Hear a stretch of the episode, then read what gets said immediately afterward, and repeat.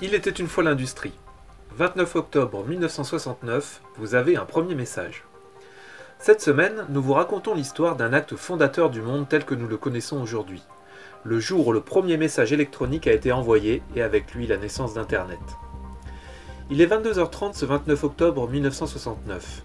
Dans la salle 3420 de l'Université de Californie à Los Angeles, la fameuse UCLA, le professeur Leonard Kleinrock et son élève, l'étudiant Charlie Klein, sont au téléphone avec l'Institut de recherche de Stanford, distant de plus de 570 km. Les deux hommes sont penchés sur le clavier de leur ordinateur et entrent toute une série de commandes. À Stanford, leur homologue Bill Duval s'exclame J'ai un L rapidement suivi du haut, puis plus rien il faudra attendre une heure de manipulations diverses et variées pour que le G, troisième lettre destinée à former le mot login, n'apparaisse sur la machine. Le premier email a été envoyé. Cet acte fondateur d'Internet marque la réussite d'un projet, le réseau ARPANET. Financé notamment par l'agence de recherche de l'armée américaine, ce dernier doit permettre entre autres aux institutions militaires et civiles de communiquer plus facilement entre elles. Jusqu'à présent, transmettre un message nécessitait en effet, pour simplifier, d'occuper un canal unique, doté de points relais identifiés. La révolution d'ARPANET est triple. Ce projet permet en effet de sortir de ce système de réseau centralisé qui connectait des terminaux à un centre unique.